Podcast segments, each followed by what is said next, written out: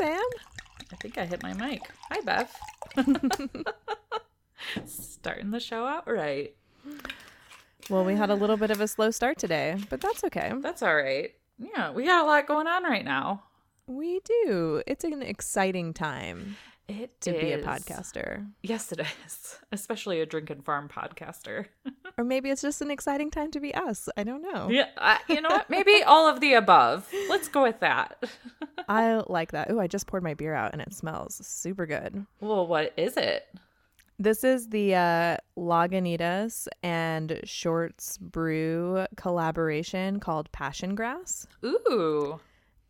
And it is an ale brewed with lemongrass and passion fruit. And what I really love is that they wrote like a little thing around the edge of it. It says that this is brewed by uh, Lagunitas, which is in Petaluma, California, and Shorts Brew, which is in Bellaire, Michigan. And it says why. Well, a wise woman once said, "Friends are the family you choose, and it's good to have friends." Aw. So there we go. And I think this is a beer you brought me. Oh. It might have been. I can't remember. I just love that beer store and that I can throw a bunch of random beers in a six pack. So I know that does make it so fun. it does. I like variety. It's the spice of life. What are you drinking over there? So my uh, brother and sister in law came up this past weekend and uh, to my mom's and they stopped at St. Julian Winery in Paw Paw, Michigan, which is one of my favorite wineries. And they took a picture of this wine because they stopped and did a tasting. Um, and it's called Cock of the Walk. and it's got a rooster on it and a bunch of other like poultry on it. It's really cool. And um, it's a Michigan red wine. So I was super glad that they actually bought the bottle for me and brought it.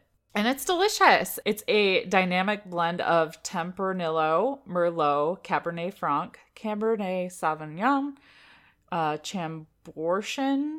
I'm probably saying that wrong, um, but that's okay. Chancellor Foch, De Chaunac, and Rougeon. Um, wine is for everyone. People, you don't have to know how to pronounce these names, but it's like a really slutty blend. Like they're really getting in there with all these different grapes. Yeah, and I love how they use Tempranillo grapes. Also, fun fact: Mhm. Tempranillo is my favorite style of red wine. Ah, Yeah. So you'd probably like this one. Um, and it's also has has flavors of dark cacao, black cherry, cassis, and vanilla bean. Mm. And it's very like silky and fruity. It's not dry. It's a nice one. So I am excited to drive past this winery when we go to the Naperville Ale Fest because I'll probably make my husband stop so I can pick up some more of this because it's that good. Nice. So shout out to my sister-in-law Becky for being amazing and knowing what makes me happy, wine and wine that has chickens on it. So cheers. Cheers to that. yes. And welcome to We Drink and We Farm Things. Woo! That's Bev over there. And that's Sam over there. And this is the Farm Comedy Podcast that is an adult happy hour for your ears. We drink adult beverages, talk about the ups and downs of farming things, and give zero clucks about not having the perfect farm life. That's right. And we wanted to create a community for farmers, whether you have a hobby sized farm or a really big farm, uh, to come listen and feel like you're not so alone in this farm thing. We keep it real with you and find humor in the mistakes we make, new knowledge we gain, and sometimes we go off on tangents that are non farming related. Yes. And speaking of those tangents, we cut a lot of those and stick them up over on our Patreon. Uh, this episode's outtakes are exclusively for our Patreon peeps. So you can go to patreon.com slash drink and farm and become a patron at $2 or above to get access to those outtakes and tangents and funny things that just don't make it into the episode. And speaking of the Patreon, our drinks this episode were sponsored by Ashley Kiernan. So cheers, lady. Cheers! Our oldest drink sponsor. Not in age, just Not in, in length age. of commitment to our craziness. and she's pretty committed to our craziness, mm-hmm. Mm-hmm. which is awesome. It's Committed. great to have friends. Committed, get it? committed crazy. yeah. I get it. Uh-huh.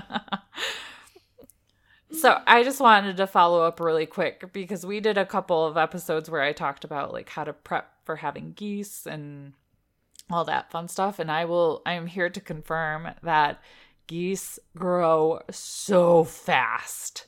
Holy shit.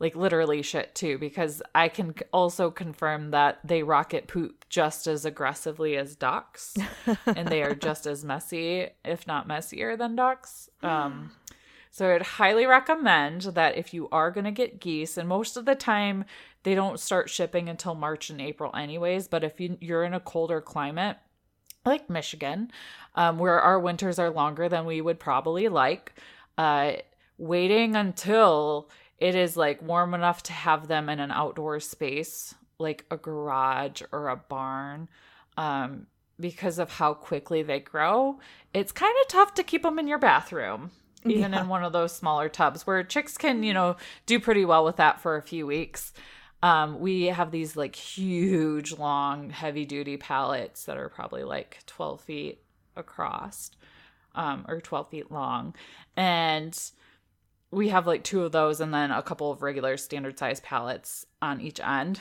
Um, and they're starting to get a little too big for that. So I have to start working on expanding our duck run so they can go live in there soon. But they're like the size of my ducks almost at this point and they're starting to get their little butt feathers and it's adorable. Oh my gosh. But just a heads up, if if you want geese, it's really wise to like be patient and wait until it's warmer so you can move them outside after they get those feathers. So little little bit of uh, wisdom coming from Sam on this one. I'm glad that I I waited till April to get them. yeah, because it's hard to be patient. Like yes. you know, you see the photos and stuff in the fun Facebook groups and on Instagrams and all of mm-hmm. that and it can make you impatient and like you want to do all of the things like right now but mm-hmm. It's not always the best no and they're stinky man they are stinky i can't wait until we can move them outside where we have all the ducks we're gonna get more like river rock brought in because that's super easy to hose down yep mm-hmm. um but we've had the same river rock in place for gosh, I think like two years now. And now we need another layer just because over time it just built up.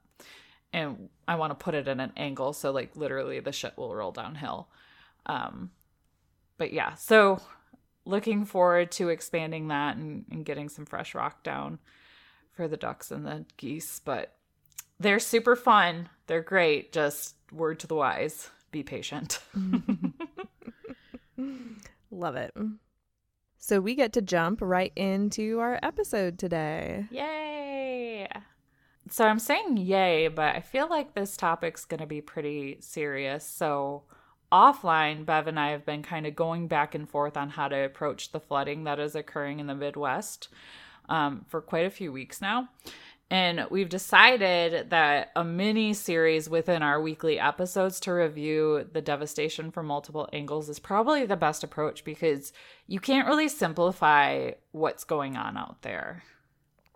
Yeah. And what happens also, I mean, everybody knows how like the news media cycle works, but there's a lot of sensationalism and a lot of speculation that happens at 1st mm-hmm. when something happens. And I know we were asked to talk about this like right after the flooding in Nebraska like really got going. I think that was like Marchish or something yeah, like that. Yeah. Um, but we were like, we have to hold off because there's nothing concrete and solid otherwise, other than like everything's just underwater. Right. That's all we know for sure. Right. and from this makes me sound like a snob, but from my college days, I really enjoy research. Obviously, that's why I really enjoy doing this podcast too, is because Bev and I get to do all kinds of research and learn things. But I like to find sources, like multiple sources, and start seeing patterns and things, because then I feel better about sharing the information that's out there when I'm seeing that it's consistent um, from various sources instead of just you know, taking it from the first person that talks about it. Because, like Bev said, you know, the news cycle, sensationalism, everybody wants to be first. So that's why we kind of pumped the brakes on this and waited and we're kind of seeing how it shakes out even still. Yeah, and even though we have like tried to thoroughly research this as best that we can, we will definitely make mistakes. Oh yeah. some of the things that we talk about. And I wouldn't be surprised if an opinion or something that we just discuss off the cuff, if you know, a few episodes down the road, we realize later, like, oh, we changed our mind on that because we got a different perspective. So, right. That's sort of where we are on this topic. And we want to encourage you if if this is something that interests you or something that you're like that's just really stewing in your brain to do your own research and come to our Facebook group and and talk about it too if you find something else that's interesting. Yeah, for sure. So, for today's episode, what we're going to do is give an overview of what's currently happening and the damage to the topsoil that's occurring and what that means. And then, over the next few weeks, in between all of our Coop Camp adventures, we'll come back to this topic and we'll review things like crop insurance and the policies and processes for that because that is a huge deal for what's going on right now. And we also plan to cover the mental health impacts that this could have on farmers. Yeah, and you know, this may not be the most enjoyable topic for us to cover, but we're going to aim to do it justice and shine light on what so many farmers are going through and the multifaceted decision making process that they need to perform when things like this happen. Yes. So, actually, before we get started, I'm going to pour a little bit more wine because shit's about to get heavy. oh, maybe I should have brought a second beer in today. No. To be fair, I didn't pour very much. I'm drinking out of a coffee mug that's red and my wine is red. So I didn't see how, how much I actually poured the first time. So. I would have totally just overflowed that cup and had wine all oh, Yeah, I gotta go grocery shopping after this though. So okay, so First, let's take a quick look into this uh, Farm Bureau article that covers the crop progress report from the USDA. And this came out uh, on May 31st, this article. And, you know, as as we've all heard in muddy parts of the country, especially in the Midwest, um, the weather really isn't cooperating with the farmers. And all across the farm belt, record breaking precipitation has been causing problems for farmers with flooding in fields and excess soil moisture. And you're seeing things like tractors getting stuck, fields are completely underwater, and Mother Nature is just doing her very best to keep crops from getting put in the ground, period. I made a joke to somebody that I actually think Mother Nature is just trying to wash us off at this point. Ooh.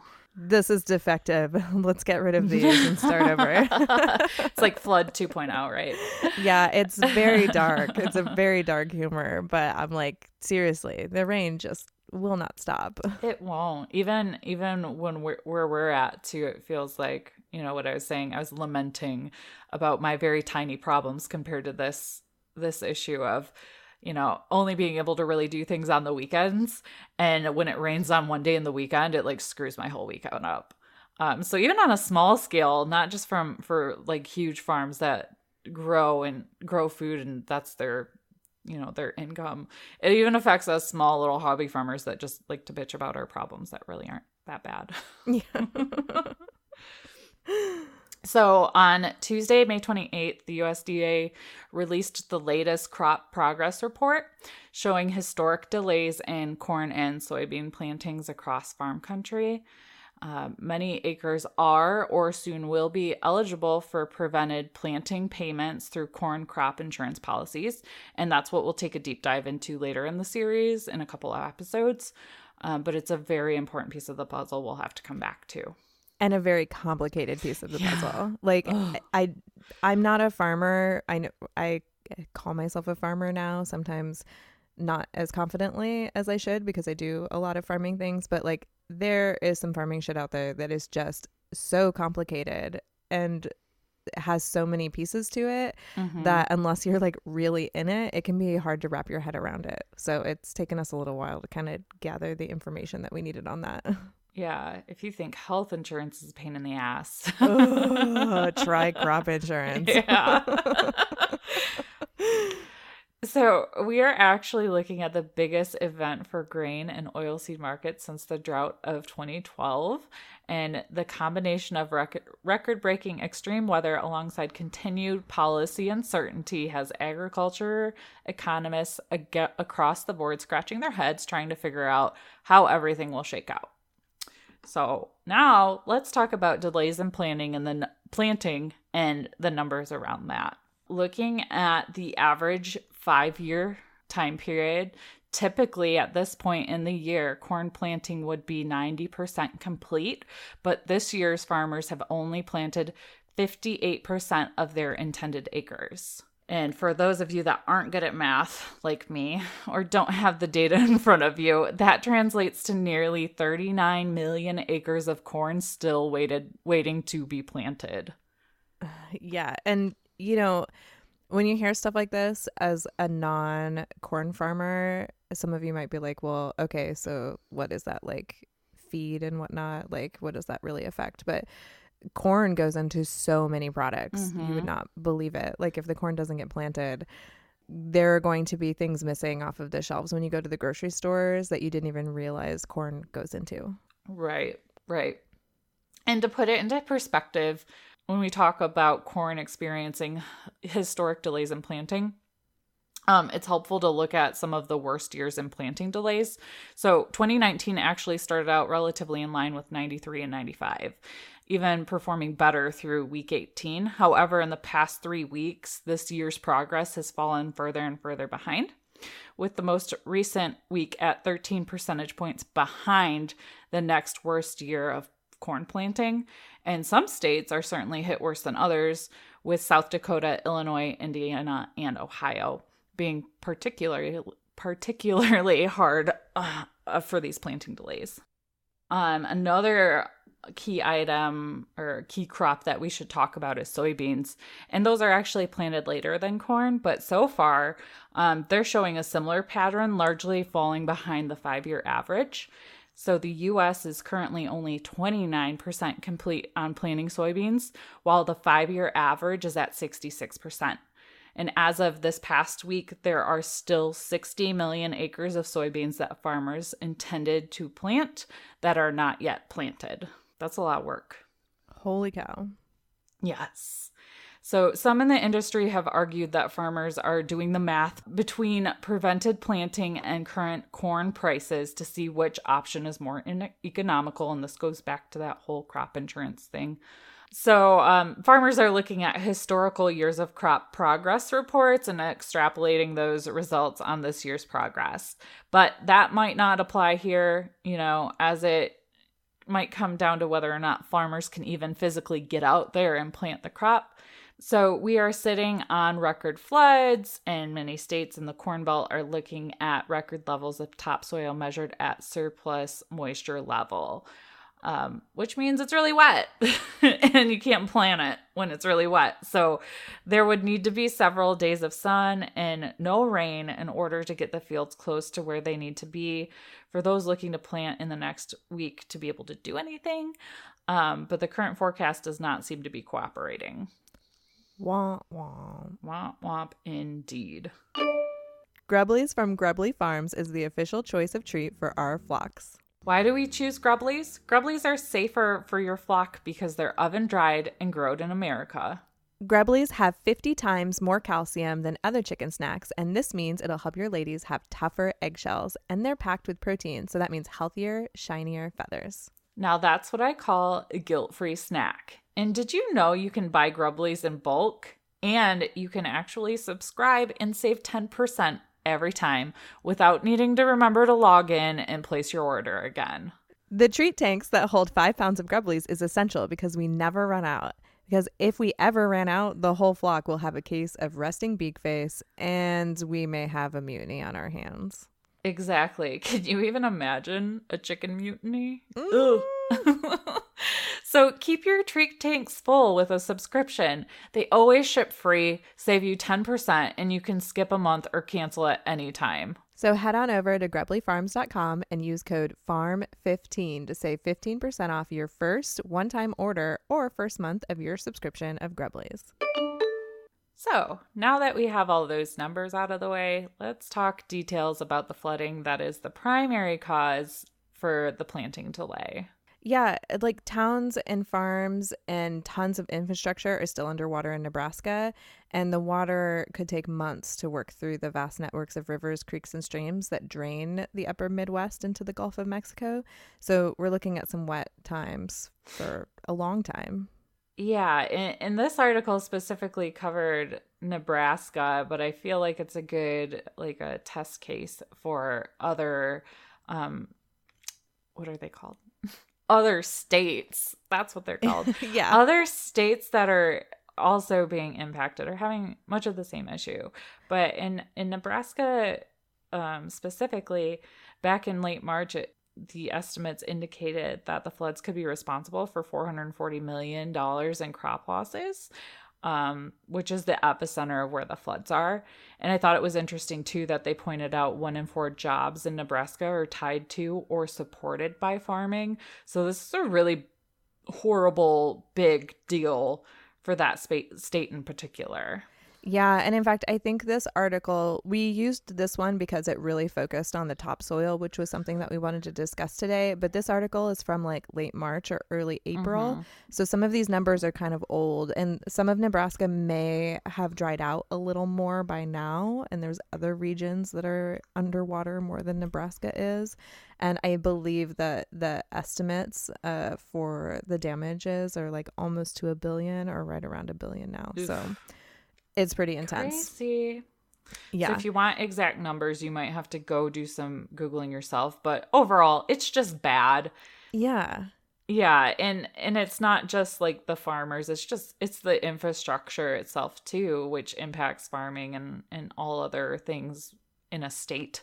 Yeah, so even after the floodwater recedes, the region's farms and the soil that they're built on could face a long load to recovery, which could span years or decades. It's not like a quick fix kind of thing, which right. means many farmers and ranchers could end up walking away rather than deal with the costs mm-hmm. or even messing, you know, with bankruptcy or or anything else. Like they may just throw their hands in the air and be like, "Oh, done. Bye." Bye. the soil went by. So that's what I'm doing. uh, womp womp. Yeah. So how did all this flooding happen? Um, in a nutshell, this was like the most simple way we could find to explain it. Um, that after an extremely wet fall, winter came and brought repeated blasts of of cold, which froze the already soaked soil, and then heavy snow piled up on top of it. And then we had that bomb cyclone in March, and it unleashed a blizzard in western Nebraska. Hmm. But the eastern portion of the state saw rain and tons of it. And that was according to Climate Central, um, which I think is one of the places that's referenced in this article. And this article will be in the show notes, so you can go check it out. Uh, and the soaked soils couldn't absorb the sudden influx of water, and it began to run off into the rivers and streams.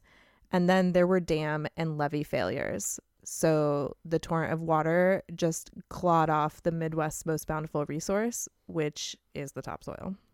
Right. So you might be asking yourself, what is topsoil? Obviously, it's the top layer of soil, but like, what does that actually mean and how is it specifically being impacted in this situation?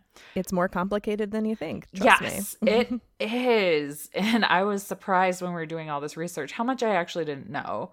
So, at a high level, topsoil is the upper outer layer of soil, usually the first five to 10 inches, and it has the highest concentration of organic matter and microorganisms and is where most of the Earth's biological soil activity occurs. So, really important. Yeah, without it, the plants have nothing to eat, basically. Yeah. Yes, and topsoil is composed of mineral particles, organic matter, water, and air. It's not just the top layer of soil being washed away either. Like huge blocks of soil are being gorged away as the water does recede. So that's also an issue. And the weight of the water has also compacted soil in some locations where while others are covered in sand and silt that's been swept up by engorged rivers. Neither of which is as nutrient rich or structured as the soil that supports the wheat, soybeans, and the corn crops. So, obviously, that puts farmers who depend on growing these crops for their livelihoods in a serious bind. What's a farmer to do? They can try to plant this year's crops, uh, knowingly knowing that productivity won't be as high as it was previously, or they can set about the arduous task of restoring topsoil to a more productive state. So, which is huge. Oh yeah, yeah. And obviously, the first step is just letting the fields dry out, which could take weeks or even months. And then a, farmer can assess how much sand they're looking at. But using heavy equipment to do these assessments could disturb or break up any topsoil that is left. For those lucky enough to be dealing with just a few inches of sand, they can just, you know, churn it into the soil. But areas with more than 24 inches of sand could be at could be just like a lost cause. Like they should just walk away from it. Yeah, because um it's just it's too labor intensive to remove that much sand. Mm-hmm. I mean, and what mm-hmm. do you do with it? We were talking to some people uh, while we were out to dinner last night, and they were talking about yeah, there were people with there were guys with excavators out there, just like pulling up buckets of sand out of fields that have been flooded. Mm. I mean, that's here in Ohio, and we've gotten a lot of water, but mm-hmm. not like Nebraska and Oklahoma and Iowa and a bunch of other states have. Ugh, yeah. And, you know, there is more to consider than just letting the topsoil dry out. So, long after the rain stops, floodwaters continue to impact soil's physical, chemical, and biological properties that all plants rely on for proper growth. So, just as very wet soils would prevent, like Bev and I, from tending our gardens, uh, large amounts of rainfall prevent farmers from entering a wet field with machinery. So, even getting out there is a challenge for them. Yeah, and their patches of land are so big, it's not like you can just go out there and suddenly start doing them by hand again. Oh, right. It just doesn't work that way. Right. And, I mean, we laugh at that because like we're like, "Oh yeah, well duh." But like as somebody that just moved to a farming area from like the suburbs, I probably would have scoffed a couple of years ago. Well, why don't they just go back to doing it the way they used to? Well, because like the area is so much larger. And, you know, you can talk about hundreds of acres or thousands of acres, but until you're standing at the edge of that, I think it's hard to spatially picture it. Right. It, it's, yeah. it's an insane amount of land. You're not just going to hook up your, you know, your horses to a plow and just walk behind it.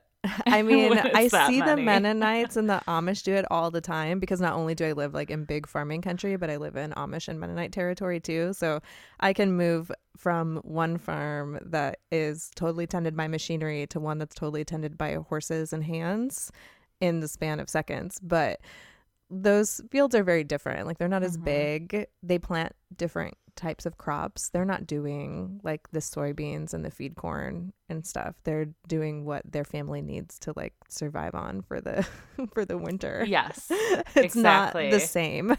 right so I thought it would be kind of interesting to understand what exactly the soil is going through. Not that I think soil is like a human being, but the way that this article that'll be linked to the show note, it kind of I, I thought it was interesting like how they pinpointed three major things that we have to think about with the soil.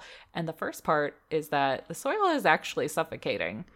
So yeah, it's a breathing, it's a living, breathing thing when you right. learn about soil. Yeah. And I never really thought about it like that. So, when soil is saturated by excessive flooding, the pores in the soil are completely filled with water and have little to no oxygen present. So, like much like humans, plants need oxygen to survive, with the gas being taken out into plants via leaves and roots. Um, the plants are just like humans, they don't breathe underwater. So, um, excess and prolonged flooding kills plant roots because they can't breathe, and dead plants in turn lead to death of above, above ground plant and crop growth. And another impact of flooding that we already kind of mentioned is the compacted soil. And this often occurs um, not just from the weight of the water, but when heavy machinery is run over wet and saturated farmland. So when soils become compacted, future root growth and oxygen supply are limited. Yep. Yep. yeah, there's an ideal texture to soil. Like Mhm. it like loamy is the word that they use to describe an ideal soil. It should kind of stick, but not stick so hard like clay. And like Mhm. compacted soil will act more like clay soil where there's not room for anything to move in because it's just so tight. There's no room to expand. Right. Not ideal at all. Um, another component that we should think through too is the loss of soil nutrients. So, when a flooding event occurs, such as overwatering your garden, like on a small scale, or on the large scale of the 2019 Midwest flooding, excess water can flush nutrients out of the soil. And this happens by wa- water running off site, leaching into and draining through the ground, or even through the conversion of nutrients from a form that plants can utilize to a gaseous form that is lost from the soil to the atmosphere. So, regardless of whether you're a backyard gardener or a large scale farmer, these conditions can lead to delays in crop planting, reduced crop yields, lower nutritive value in crops, and increased costs in terms of extra fertilizers being used. And I think it kind of goes without saying, too, there's also the increased stress within the farming community or for you as an individual, um, if you're growing some of your own food. um, you, you know, when you can't plant over the weekend due to excess rainfall, kind of like I was complaining about earlier. And ultimately, this increases the risk of not producing ample food over time. No bueno. No bueno, indeed. Um, the last bit that we'll cover today about soil is that small microbial changes have big effects. So, flooding on grand scales causes soil to become water saturated for longer than normal periods of time. And this in turn affects so- soil microorganisms that are beneficial for nutrient cycling. So, flooded soils may encounter problems caused by the loss of specific soil microorganisms like arbuscular my I don't. It's some kind of fungi. Um, you guys can check out this article in the show notes. Mycorrhizae fungi? I don't. We can go with that. I had to Um, stab at it. Thank you. so these fungi colonize root systems in about 90 to 95% of all plants on the earth in a mutually beneficial relationship. So that mutually beneficial relationship is being completely compromised, and that's terrifying. Um, and these fungi receive energy in the form of carbon from the plant. As the fungi extend thread like tendrils into the soil to scavenge for nutrients, they create a zone where nutrients can be taken up more easily by the plant. So, this in turn benefits nutrient uptake and nutritive value of the crops. So, when this microbial activity is interrupted, nutrients don't ebb and flow within a soil the way that they should be in order to, you know, encourage proper crop growth. So, crops grown in previously flooded fields may be affected due to the absence of a microbial community that is essential for maintaining proper plant growth. That sounds super sciencey. It And now does. that I know all that, it's just like mind blown. Well, and it totally explains why gardeners and farmers are so obsessed with soil. Because, you know, Mhm. it's easy to just think of soil as dirt, but it's not that. It, it's so much more than that. And in fact, one of the things that we will talk about someday is the Dust Bowl and Mm, the mhm. effect that that had on the region. I think that was like Kansas and Oklahoma and parts of Texas and whatnot. Um, but yeah, no soil, no food. Right. Exactly. So, the current Midwest flooding has obviously far reaching efforts on soil health that may last for many years. Uh, recovering these types of from these types of extreme events uh, will likely require active soil management to counteract the negative long-term effects of the flooding. And this may include adoption of conservation systems that include the use of crop cover crops, uh, no-till or reduced till systems, and the use of r- perennial grasses, to name a few. Um, these types of systems may allow for better soil drainage and thus lessen flooding severity in soils. And it's important to point out that these systems, while they can be and have been proven to be effective, they take time. Yes. And that's something that a lot of farmers don't have because their bottom line is so tight. right. Time is money. Yeah. I mean, it takes forever. I just I have piles of stuff composting out here. It takes years for it to turn into something that I can actually use as dirt when I'm not doing anything to it. Like Right. it's tricky. Right. And farmers do have the ability to perform these practices, but only if they can convert over to these new systems. And as Bev pointed out, when your bottom line is already tight, um, it's hard to be able to pivot to react this way.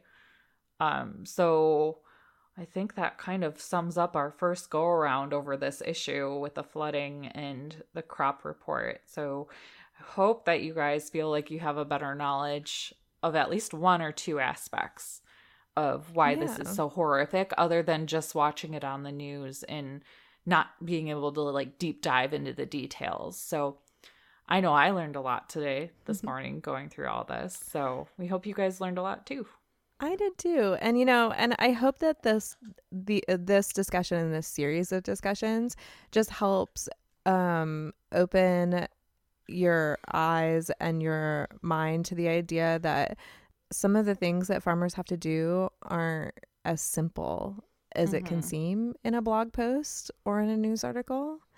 Like you're just like, well, why don't farmers just, you know, stop using so many chemical fertilizers and start doing, you know, more permaculture practices? And like, well, yeah, in an ideal world that would be nice, but those things take time and they take different equipment and they take knowledge and training on how to do things. And it's just, it's not something that can just be like switched over very easily because i know in a lot of these articles they pointed out well some of them were like well if farmers had just been doing you know like these no tills or using prairie grasses or more cover crops there would have been less soil erosion but it costs money to put those in also and without programs for them to help do that it can be really hard to switch over Right. And I think a good frame of reference for people, if they ever find themselves saying, if farmers just to just stop and slap yourself in the face, like Yeah. really hard.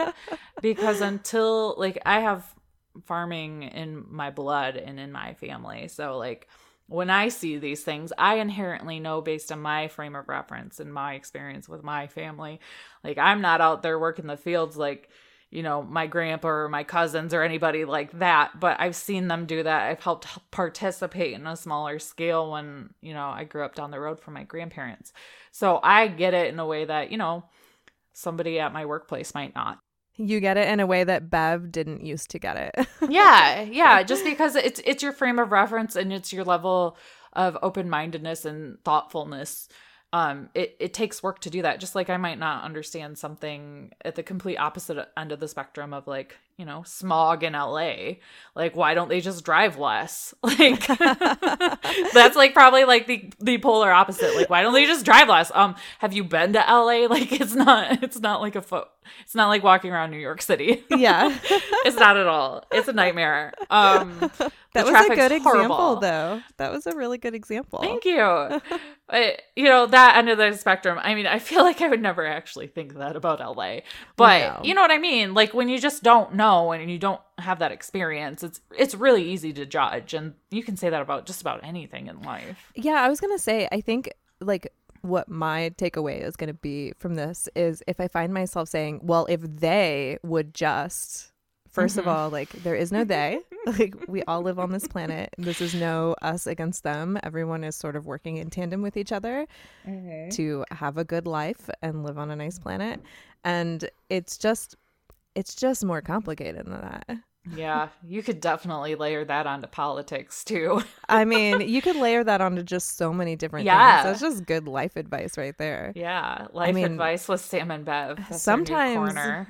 sometimes we come up with some pretty decent stuff. we do. We should be motivational speakers. we can arrange that. Yeah. Yeah. Let's do that. And speaking of uh, motivational speaking, uh, we just can't even get over a couple of things this week. So we should discuss those. yes. Let's lighten the mood because I showed my husband your article while I was finishing up show notes, he's like, "Yeah, hers is better than yours this week." so, but I didn't read the article. I just read the headline to him. So, I need you to explain this to me. okay. So the headline is Connecticut Goat Farm to host LARP party for goats. And so I told my husband this and he looked at me and he's like, "What's LARPing?" And I like Oh. did a double take and I was like, "Clearly you're not as nerdy as I am." no, I'm surprised he didn't know what LARPing was. I thought he would know. I'm not overly surprised. Like, so LARPing stands for live action role play. And unless you've actually been involved in anything live action role play, I guess I could see why you wouldn't know what that is. I've worked at Renaissance Fair when I was in high school. Mm. I used to do like mock uh sword battles. We use like Shinai swords and like learned how to actually so that's like a live action role play. I've done live uh, I've done like role playing games, RPGs like on the computer. That has always been my jam. I've always been much nerdier than I pretend to be. I had no idea that you LARPed before, so this is all new to me as Oh, well. yeah. I've LARPed. I'm gonna start using that as a verb. You should. Would Yes, you like to go LARPing with me today? I mean, I would go LARPing with you. It'd be fun, especially with goats. Yeah. So I'm just going to actually read this article verbatim because it's just hilarious the way that they mm-hmm. wrote it. I, I can't possibly improve on this. So I'm not even going to bother trying. Okay. But there will be a link to it in the show notes so people can go check it out. So think of the goats in your life. Have you done right by them? Have you let them climb to their naturally preferred heights? Or have you rudely called in the police to corral them off your roof? Have you forced them to get all dressed up just to be ogled in go- goat in goat beauty pageants? Have you withheld cuddles? Do you feel pretty guilty right now? And do you want to make amends? So here's one small thing you can do to atone. Show the goats a nice time by creating a fanciful LARP experience for them. this uh, AV club reports that uh, it's called Jibe IT Goat Farm in Redding, Connecticut. Will be holding a live action role playing event for goats on June 15th. And to be clear, it's not about you, it's about the goats. And your job is to provide a mind blowing day of LARPing for your farm friends. you will act as director and storyteller, transporting the goats to an unforgettable dream world of mystery and magic. That's how the official website uh, website explains it. Here's how it works. You dress up in a costume and immerse yourself in an imagined narrative. You can be an elf, a steampunk, the mayor of space, Hulk Hogan, Darth Vader, whatever. Be a cliff face and let them clamber up your body. Be some hay, let them munch your sleeves. It doesn't matter what you choose so long as you abide by the number one rule be nice to the goats. and you make it obvious that your character has no knowledge of how you got to this mystical goat farm, but you can sense that these goats are important. That's all capitalized. Important goats. Important. I mean, my goats think they're pretty important, yes, mine do too. and they are pretty important. yeah. The coordinators will provide participants with goat activity cards with suggestions for possible plot, li- plot lines, and um, they encourage you to brainstorm your own too. So maybe your goat is the president and he has to choose between peace and total destruction. the world's fate rests on labeled lawn posts into which your goat knocks its head. oh. Based on the direction the goats take under your enthusiastic leadership, you can devise another scenario based on the last story's outcome. You must also brace yourself for the possibility that the goats won't give a heck about any of your efforts. They may not be cooperative, they may ignore us, or even try to kill us, the site warns. Still, they need to be entertained, and you need to run a LARP for them. Oh the Oh end. God. That's amazing. Those sound like people I want to be friends with. Me too. Yes. Maybe we should make that a suggestion for a thing next year for Coop Camp. We need to have a LARPing, a LARPing session for goats. Yeah. we'll talk to the goat chick about that while we're there. Yes, yes, we will. Mm-hmm. So, what can't you even get over this week? So, one of my favorite lazy hobbies is to pull up like Zillow, um, which is a house app. Like if you're in the market to buy a house, or if you're just weird and like to look at houses like I do, even though you have no intention of buying anytime soon. Uh, because you know I love my house and my farm, but I also love daydreaming about other farms and an upgrade someday. So, you know, like when this podcast makes me and Bev famous, I might want to go upgrade my barn so my goats can have a better life. so they can LARP they all day long. yes. so this week, I can't even with this house and farm for sale that I found randomly on the internet. Um, you have to check it out. This house is in Pennsylvania. And you can either buy the farm, like the whole farm, for $950,000 or just the Civil War era home for $730,000. So in the show notes will be a, a, link to the original article where I found this house. And then I also found the listing for the house and the 10 acres that come with just the house on Zillow. So if you're curious, you'll want to go check it out. Um, but this house was built in 1861 um, and it's well preserved house that is at 20 Rashido, uh, Rashido Lane. Rashido? Hmm, yeah. I don't know how to pronounce that. Yeah, I don't I almost either. said prosciutto. Me too. um, but it's on the market and it comes two ways, like I mentioned. So if you want like the whole enchilada, it is a six bedroom main house with a six stall barn, a three bedroom tenant's home, and outbuildings and 30 acres for close to a million dollars, or just the house that's like the main house with 10 acres and it's 730. So for me, I'm like, go big or go home. I want the whole thing. So the listing on Zillow is actually just for the house. And it, it describes it as you're you're welcoming, you're coming home through these electric gates offering water features on each side of the entry to your Civil War colonial mansion estate, situated on 10 private rolling acres with a three car garage. Um, and then this listing mm. goes on to say, like, it talks about this massive staircase that is like 30 by 10. No, there's a room that's 30 by 10 and it's dominated that's the word they use by a curving three story wide oak wood plank staircase. Now, when you look at the stairs, they have this ugly ass blue carpet on them. So I'm thinking I would have to just pull that up because there's probably some beautiful hardwoods under there. For sure. Mm-hmm. For sure. My, my inner Joanna Gaines is like shitting herself right now. Anytime you're in a hole in an old house, you can almost guarantee that there's real wood under that shitty carpet from the 60s yes. and 70s. yes. And there are also gorgeous antique chandelier highlights in the grand entry, hardwood floors throughout, um, a triple brick thick accented by a signature woodwork, adding grace and charm to the house throughout. Um, you have the original transom windows above many entries, and a beautifully updated gourmet eating kitchen with a stone fireplace, marble countertops, and a center island.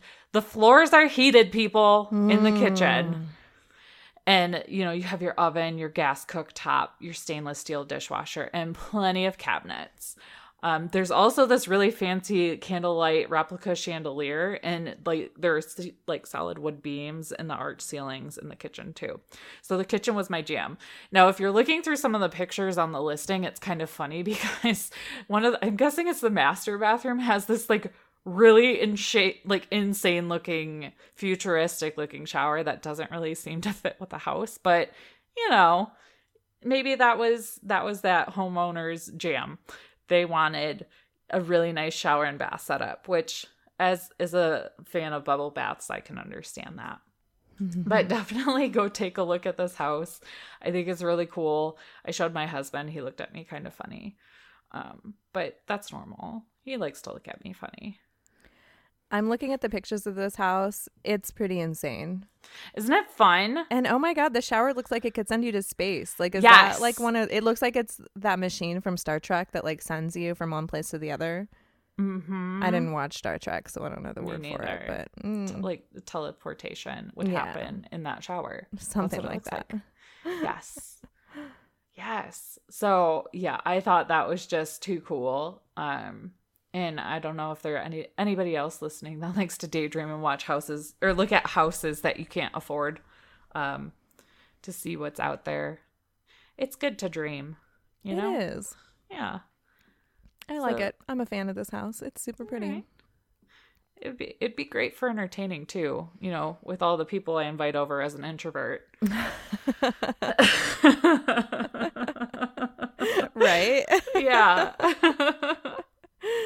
Uh, but that concludes my I can't even for this week. Uh, well, I like that house. I think that's super cool. Go check it out, people. It's in the show notes. Yes. And if you buy it, invite us over. yeah, yes, please and thank you. We'll do a live podcast from it, like free of charge for you. You just have to let us sleep in one of the bedrooms while we're there. Cool. That'll be the deal. Although looking at that house, it just it feels kind of haunted. So I was just getting ready to say it can't be a haunted bedroom. yeah, please no. We'll br- we'll bring you alcohol too. yeah, So, we can do that. yeah. yeah, Deal. deal. So we don't have a listener farm story this week, but I thought this would be a good place to tell my story of how I accidentally covered May in Blu-Kote. Yeah, I saw that on your stories, and I was like, "What is happening?" So here's what happened. I decided after work I was going to trim all the goats' hooves because it had been a while and they were sorely overdue. I was like, it's a nice evening. You know, the sun stays out until 9 p.m. here now. So when I sign Mhm. off at like 5:30 or 6, I still have hours of daylight. I'm like, I'm going to get these hooves trimmed and stop putting it off. And then I can, you know, give everybody a look, see, and make sure everybody's doing well. It basically went off without a hitch. I had no issues with anyone. I clipped one go. I kept I clipped Coop just a little close on one hoof because there's always one. So I had a little bit Mhm. that I had to clean up. So I already had the blue cut out, but it was no big deal. He didn't even care. It was easy. I get May on the milking stand and I look at her head and I'm like, why is May's head bleeding? And I'm feeling around at the top. It's where her horns would be. I believe I believe May is polled. I don't think we had to dehorn May. I, I can't remember anymore. That's how many goats I have. and I'm looking at the top of her head and it looks like she's been partially scalped. Aw. Like the skin, it, like her fur and the skin is peeled back where one of her horns would be. Poor baby. Yeah, and it's peeled back like the size of a 50 cent piece, so it's pretty big. Mm. And I'm looking Mhm. at it and I'm like, oh my gosh. I'm like, this is something that really needs a suture, but I don't have a suture kit. It, that never occurred to me to be something I should get and keep on hand because I don't know how to use one either. Right, right. but now I'm going to order one and I'm going to figure out how to use one. Um, because I totally, she, goats don't care for it when you stab them with needles and sew things closed, but Yeah. they sort of act like they don't have any pain receptors anywhere. Like she didn't seem to notice that she had been partially scalped. Mm. Maybe it Mhm. was a little bit of shock, but she was acting totally normal. And she didn't care when I was messing with it and cleaning it out and whatnot. But I called my husband. I was like, hey, will you just hold her head still while I put this Blu-Kote on? Because I'm going to go ahead and just disinfect it. And I wanted to mark where the area was so that I could keep an eye on it. And that's what Blu-Kote's good for because it dyes all the fur and everything around it. And Mhm. everything that it touches blue, you know where Mhm. you treated. Right, There's no question about it. right. And so I'm dabbing her and I'm putting it on and it starts running down the front of her face. And my husband's like, Oh, you didn't quite get enough in this. You need to keep dabbing this. So I keep dipping and keep dabbing. And then I look at her and I'm like, Oh my God, that's so much Blu-Kote. And it's running down her face and then starts running over her nose and she's licking it all off. Oh no! I'm like, oh my God. And I turn over the bottle. I'm like, not to be used on eyes, in mucous membranes, and inside the mouth. I'm like, ah, God damn it. I look at my husband. I'm like, I think we just killed a goat. oh no! And he's like, no. And I'm like, the bottle says that this is, stuff isn't supposed to go like in her nose and in her mouth and stuff. I'm like, crap, I would have used something else if I had realized it was going to like run all over her face like that. So I did a quick search online. It turns out it's really not that big of a deal. Not very many people have talked about it. And the most recent one I could find was from like 2011 or 2015. Mm. So it's kind of old. But somebody's, uh, somebody's goat had licked some Blu-Kote like off of their balls when they had been like you know castrating them or something. Yeah, so they were freaking out about it. And it turns out it was fine. Um, but they had happened to call the company to ask what they should be watching out for. And the company said that if your goat eats the Blu-Kote just watch for foaming and watch for mouth sores. And that's when you'll know if they've had a reaction to it. And she had neither of those things. Oh, good. yeah, so I just grabbed a bottle of water, like, you know, like a sports bottle, and I just Mhm. sprayed water all over her nose and in her mouth to rinse it all out. She wasn't very happy about that part, but Oh no! and so far she seems to be healing okay, even though I wasn't able to suture the top of her head closed. There's no Mhm. infection. It's still very blue. but oh, I bet. yeah, I got Blu-Kote on my pants. My hand still has Blu-Kote on it. I was pretty sure that it's still going to be there for coop camp, but we'll find out. yeah. Um hand sanitizer is a good way to get rid of it. Oh, okay. If you have some, just rub it into it. Um I think it has to do with like the alcohol or whatever's in uh hand sanitizer that's usually how i get it off faster than just doing like dish soap or whatever That's a good idea. I might try it on my pants. I think those pants are a lost cause, unfortunately. those are pants that you wear for chores now Pretty much. I should have known better than to just like go straight out to do farm chores. I, I wasn't like dressed up or anything, but I was wearing like a t shirt that I don't want stains all over and pants that I like. So, hmm, yeah lesson oh learned. wow yeah But I wanted to share that story because A, I felt really stupid for putting that much Blu-Kote on her. Like I knew better. but B, don't freak out if that happens to happen to you. Because that's my my immediate reaction is to have a heart attack about things. And Mhm. I'm slowly learning, like, just don't do that. yeah it's not Yeah. worth it. you live and you learn That's right. If you have a farm story that you would like to share, whether it's funny or happy or sad, or maybe it's just something you want to let us or other listeners know about, you can email them to drinkandfarm at gmail.com and we'll read them here so you don't just have to hear our stories. right Hmm. so it's time for some housekeeping Housekeeping corner.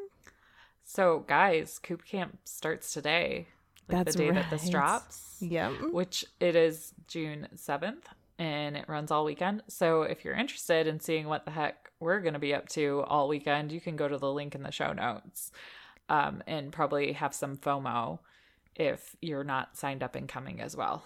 Yeah, and be sure to keep an eye on our group and our Instagram stories and everywhere. We're just we're going to be doing as much stuff for Mhm. you guys as possible while we're there. So it's our first time. We can't make any promises for oh, sure. hell no. That's what I told gonna Bev. do our best. We have to enjoy this while we're there too. Like everything that we're thinking is just it's like your wedding day.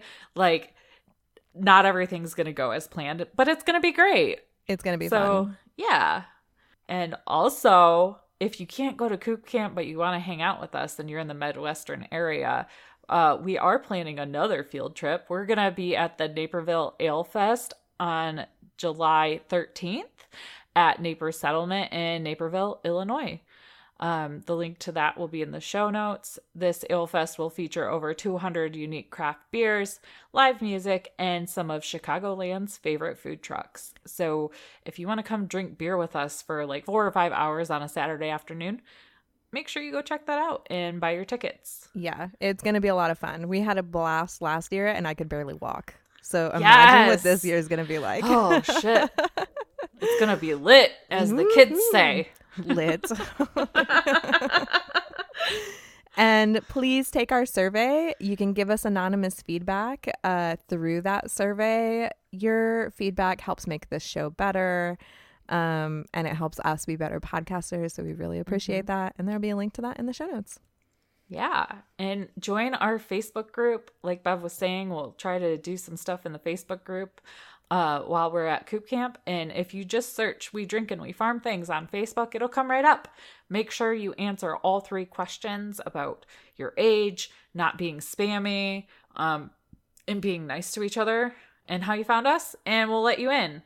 Um, otherwise, you're just going to sit there in Facebook purgatory and not be in the group, and that is sad. Yep. Womp womp. Womp womp indeed. And uh, by the time this drops, we will be done loading all of our previous episodes into YouTube. I'm so close now. I'm at like episode 57 or something ridiculous like that.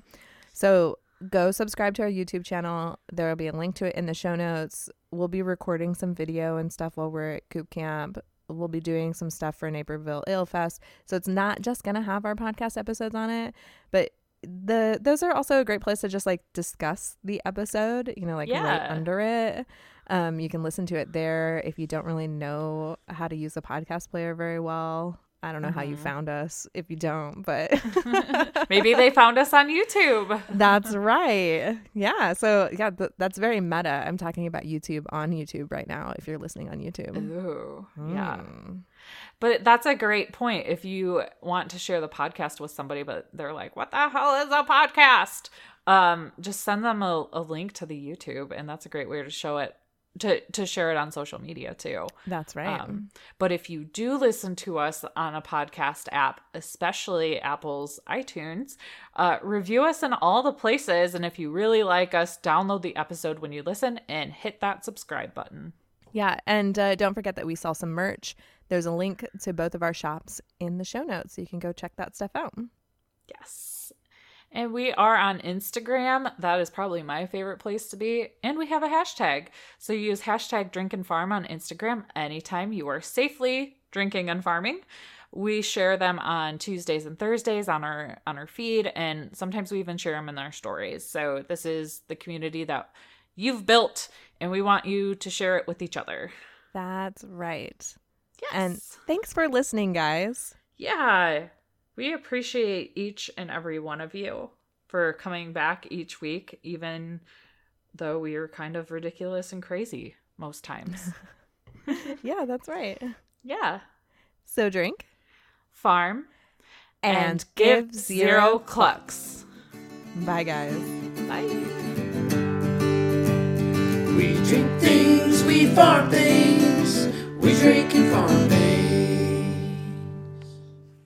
Are your feathered friends in need of a spa day? Before you reach for that dish soap, you should check out Mil- Messy Mildred, a shampoo created with your chicken in mind.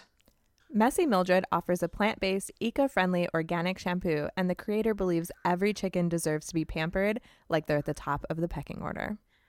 You can rest assured that your egg layers are being pampered on the outside with natural and earth friendly ingredients that have no synthetic fragrances or colors. And it's safe for you to use on the littlest chick to a full grown fluffy butt hen or roo. Yeah, and you can use it on other fowl friends too, like your ducks and your geese, and yeah. All kinds of things. So go to messymildred.com and check out all the shampoos and salty egg bombs and pamper your flock.